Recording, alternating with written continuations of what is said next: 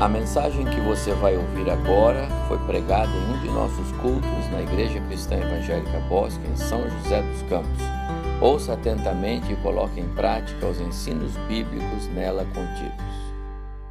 Lucas 15, versos 1 e 2 mexeram muito comigo nesses dias. Ah, é um texto extremamente forte. Estão aí esses dois versículos. Diz assim: Aproximaram-se de Jesus todos os publicanos e fariseus. A expressão todos não é tão real, mas a ideia é o seguinte: era tanta gente que o buscava que o escritor colocou todos, mas muitos publicanos, muitos pecadores procuravam Jesus e queriam ouvir a sua palavra, ouvir o seu ensino, ouvir as suas orientações. Eles queriam estar com Jesus. Diante disso, murmuravam os fariseus, murmuravam os escribas, ou seja, os líderes religiosos, aqueles que manuseavam a palavra, aqueles que cuidavam da escrita, eles murmuravam, dizendo: Este recebe pecadores e come com eles. Esse é o ponto. Este recebe pecadores e come com eles. Comer tem muito a ver com comunhão, com relacionamento, com intimidade, com estar junto. E Jesus recebe os pecadores e tem relacionamento com eles. Vamos seguir. Quem é Jesus? Quem é este homem que mexe com as pessoas, que provoca reações diferentes, fortes demais? Ele é o inigualável que provoca mesmo essas reações paradoxais. Olha só o esquisito desse momento. Os religiosos os que conheciam o perfil daquele que seria o Messias, os que lidavam com a palavra, os que estavam em relacionamento com Deus, criticam o Messias prometido. Reagem negativamente a ele e às suas expressões, às suas manifestações. Enquanto que os párias, os marginalizados, os afastados, os rejeitados da sociedade o procuravam Olha que coisa interessante. Poderíamos pensar assim que os bons tiveram uma reação negativa em relação a Jesus e os maus uma relação positiva. Claro, digamos, porque não é bem isso. Mas Jesus provoca estas inquietações nas pessoas. Ele traz de dentro delas reações, pensamentos, sentimentos, atitudes diferentes de qualquer outro ser humano, de qualquer instituição, de qualquer outro movimento, porque Jesus é superior, diferente a tudo isso, ele é inigualável, incomparável. Quem é esse Jesus que faz isso e provoca isso? Ele faz com que os marginalizados tenham prazer de estar com ele, comunhão com ele e ele estabelece essa comunhão. Ele os recebe e come com eles. Isso é muito forte. Seguindo. Quem é Jesus? A Bíblia vai nos descrever como sendo a raiz de Davi, né? o Messias, aquele que foi prometido, ele é o redentor prometido. Esse que é a raiz, o Messias prometido, o redentor que o povo aguardava, ele não simplesmente aparece como tão ah, graciosamente já foi descrito aqui hoje, abrindo esse tempo de adoração a Deus, mas ele não surgiu de repente a partir de Maria, daquele nascimento ah, sobrenatural, não. Ele tem identidade, ele tem registro histórico. Tudo isso está muito bem confirmado. E alguns textos, aí nós não vamos nos demorar, mas se você puder acessar a palavra aí, Isaías 11, há uma descrição repetida por Jesus, logo no início do seu ministério, e olha o que ele, o que a Bíblia diz dele, as profecias sobre ele, e que ele, iniciando o ministério, repete e fala sobre isso. O texto diz: do tronco de Jessé sairá um rebento e das suas raízes um renovo. Repousará sobre ele o espírito do Senhor, o espírito de sabedoria e de entendimento, o espírito de conselho e de fortaleza, o espírito de conhecimento e de temor do Senhor. Deleitar-se-á no temor do Senhor, não julgará segundo a vista dos seus olhos, nem repreenderá segundo o ouvir dos seus ouvidos. Então está se dizendo, uh, cinco, seis séculos antes dele aparecer, como será ele? Ele vai surgir e qualificações completamente diferentes de todos os demais seres humanos. Na sequência, Lucas 3, falando sobre esse Messias prometido, esse Messias que há de vir, que vem, que aparece, o texto sagrado nos informa assim Lucas 3, de 23 a 38. Ora, tinha, ser, tinha Jesus cerca de 30 anos ao começar o seu ministério. Era como se cuidava, filho de José, filho de Eli, Eli, filho de Matate, Matate, filho de Levi, Levi, filho de Melqui, este filho de Janai, filho de José, José, filho de Matatias, e vai dando uma descrição dos seus anteriores à medida como toda ligação familiar. Ele tem nome, ele tem identidade, ele tem genealogia, ele tem origem. Ele é um ser real. Ele não é fruto da ficção, da imaginação de ninguém. Ele tem raiz, ele tem história, ele tem registro. Vai terminar os versos 37 e 38, na sequência do que líamos agora. Lameque, filho de Metusalém, Metusalém, filho de Enoque, Enoque, filho de Jared, este filho de Malalel, filho de Cainã, Cainã, filho de Enos, Enos, filho de Sete, e este, filho de Adão, Adão, filho de Deus.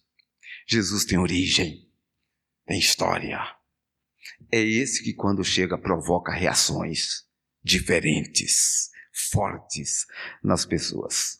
E Colossenses 1 é um texto uh, impressionante, só para nossa lembrança. Colossenses 1, falando de Jesus, dos versos 13 a 20, Colossenses 1, de 13 a 20, diz assim: Ele nos libertou do império das trevas, nos transportou para o reino do Filho de seu amor, no qual temos a redenção, a remissão de pecados.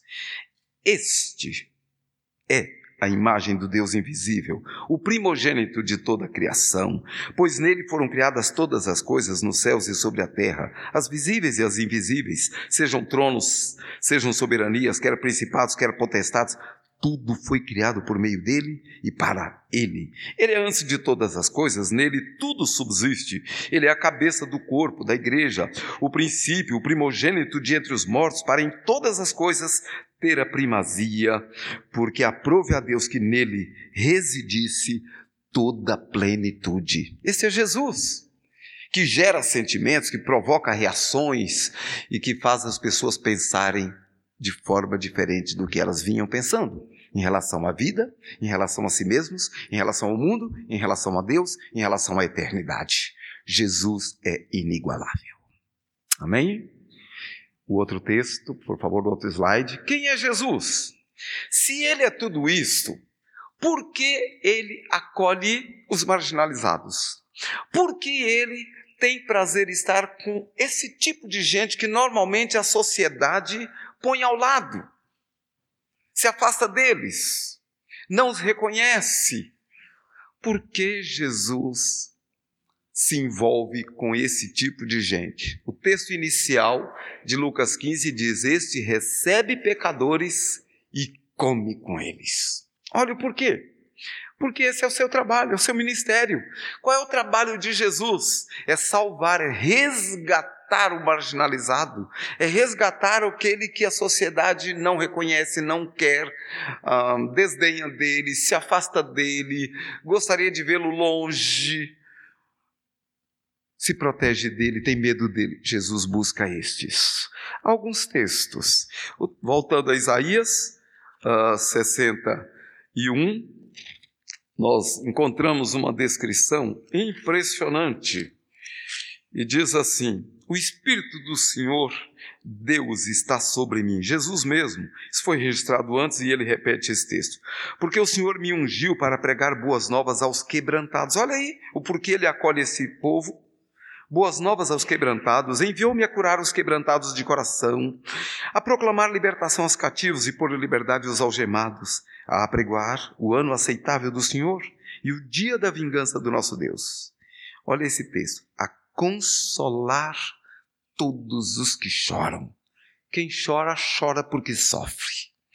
Jesus é o conforto, é o consolo, é o amparo, é o aconchego é a maciez que agasalha e faz a dor de qualquer coração encontrar repouso seguro.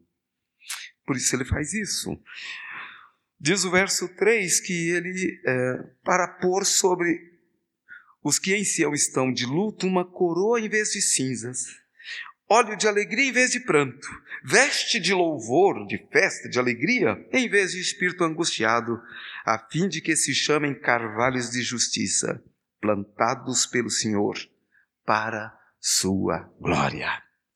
A atenção de Jesus para com os esquecidos é muito destacada nos evangelhos. Interessante que é destacada bastante pelos inimigos dele. Isso é muito interessante. Por aqueles que uh, tinham dificuldade de estar com ele, esses enfatizavam: ele se relaciona com os menos privilegiados. O outro texto, Lucas 9, é, são marcos uh, tremendos para nossa lembrança nesse mês que celebramos a vinda, a encarnação, a presença, o Emanuel, o Deus conosco, destacando bastante sobre ele. Lucas 9, de 54 a 56, diz assim. E vendo isto, o que foi? Alguém rejeitou Jesus.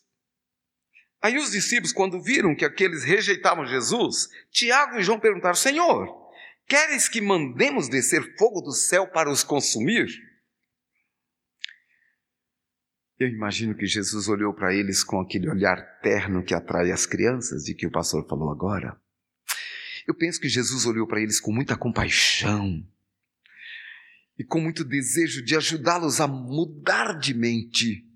E disse-lhes: Jesus, vendo-os, os repreendeu e disse: Vocês não sabem de que espírito sois. Vocês ainda não entenderam a proposta. Vocês ainda não alcançaram o sentido do reino de Deus. Vocês não sabem de que espírito sois. E aí ele explica no verso 56: Pois o filho do homem não veio para destruir as almas dos homens, mas para salvá-las. Jesus acolhe os marginalizados, os publicanos, os pecadores, os rejeitados da sociedade, porque Ele quer restaurar, Ele quer salvá-los. E o último texto, 19, Lucas 19, de 1 a 10. Ele diz assim: Entrando em Jericó, atravessava Jesus a cidade, eis que um homem chamado Zaqueu, maioral dos publicanos, olha o destaque, Lá no 15, este recebe come com pecadores e publicanos. Aqui está dito que o maioral dos publicanos e rico procurava ver quem era Jesus, mas não podia por ser por causa da multidão e ele de pequena estatura. Então, correndo adiante, subiu a uma figueira brava, um sicômoro, a fim de vê-lo, porque por ali havia de passar. Quando Jesus chegou àquele lugar, olhando para cima, disse-lhe Zaqueu: Desce depressa, pois me convém ficar hoje em tua casa. Ele desceu a toda pressa e o recebeu com alegria. Todos os que viram isso murmuravam, dizendo: Ah, ele se hospeda com um homem pecador? Olha, a admiração sempre constante do interesse de Jesus para com os menos privilegiados. Entre mentes, Zaqueu se levantou, disse ao Senhor: Senhor, resolvo dar aos pobres a metade dos meus bens. E se alguma coisa tenho defraudado alguém, restituo quatro vezes mais. Então Jesus lhe disse: Hoje a salvação entrou nesta casa pois este também é filho de Abraão. E ele fecha esta situação dizendo: Pois o filho do homem veio buscar e salvar o perdido. Jesus nasceu, o que vamos celebrar tão fortemente, de diversas maneiras ao longo desse mês, todo tipo de expressão de fé, de crença, de sinalização, de expressão de amor, de presentes trocados, nós vamos destacar Jesus, lembrando-nos sempre que ele veio buscar e salvar o que se havia perdido. O último slide, uma conclusão. Precisamos estreitar nossa relação com Jesus Cristo e amar os excluídos, dedicando-nos à salvação deles, como nosso Senhor faz. Quando nós rodamos, e eu estava dizendo ontem para a liderança da igreja da cidade, mostrando alguns slides, algumas fotos dos lugares mais de mais difícil acesso que temos pelo sertão. Ah, tem muita gente esquecida. E a igreja de Jesus não pode esquecer os esquecidos, porque Jesus jamais esqueceu de alguém. Nós precisamos empreender todo tipo de esforço possível recursos financeiros, usar tecnologia, usar equipamentos, usar estratégias, ações de melhoria de qualidade de vida, tudo que pudermos fazer como povo de Deus, como igreja, para expressar o amor de Deus para com cada pessoa, indo onde ela está, no lugar mais distante, de mais difícil acesso. Não podemos permitir de jeito nenhum que a distância, a ausência de estrada, a presença enorme de buracos e de solo ruim nos impeça de chegar a uma casa. Não podemos deixar. Poucos anos atrás, enquanto trabalhávamos numa região e tínhamos mais ou menos 140 voluntários divididos em diversas áreas e a gente os levava, deixava, eles iam pela zona rural em duplas. Uma moça falou assim: Será que para lá tem alguma casa? O rapaz falou: Não, olha, a gente olha não vê nada. Ela falou: Mas eu sinto no coração que a gente deve ir. E ele relutou, mas ela foi mais firme. Mulher é sempre mais firme, né, mais determinada, isso é muito bom. E eles foram. Depois de andar mais de um quilômetro, eles viram uma casa, ainda ao longe. Foram até lá. Ninguém. Ninguém. Ninguém. Aí o rapaz, claro, vamos embora. Ela, não, não, não vamos embora. Vamos continuar batendo. E insistentemente aquela moça continuou batendo. Daí a pouco, a porta se abre. Uma frestinha, uma mulher olha. O que vocês querem? Queremos dizer para a senhora Jesus a ama, já pagou todo o preço do seu pecado, tem perdão para lhe dar e uma nova vida. Aí a mulher abriu a porta, ouviu-os, orou entregando a vida a Jesus e contou. Quando vocês bateram a primeira vez, eu estava em cima do banco, com a corda no pescoço, porque ia tirar a minha vida.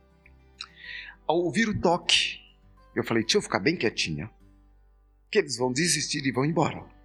Mas vocês não foram embora. Vocês ficaram insistindo, insistindo, insistindo, e eu tive que soltar o laço e dizer: deixa eu atender esse povo, senão eles não me deixam morrer. E ela foi abrir a porta. E ao saírem daquela casa, eles deixaram uma mulher sabendo que é extremamente amada que não importa o quanto ela estava distanciada dos outros e talvez esquecida por outros, o Senhor do universo tinha amor por ela, interesse pela vida dela e havia descido dos céus para chegar lá, encontrá-la, abraçá-la, restaurá-la, estabelecer comunhão com ela, recebê-la e comer com ela. Nova vida. E é assim que eu e você precisamos fazer, em todo tempo, em todo lugar, nos deixar usar por Deus para alcançar os mais esquecidos. Amém?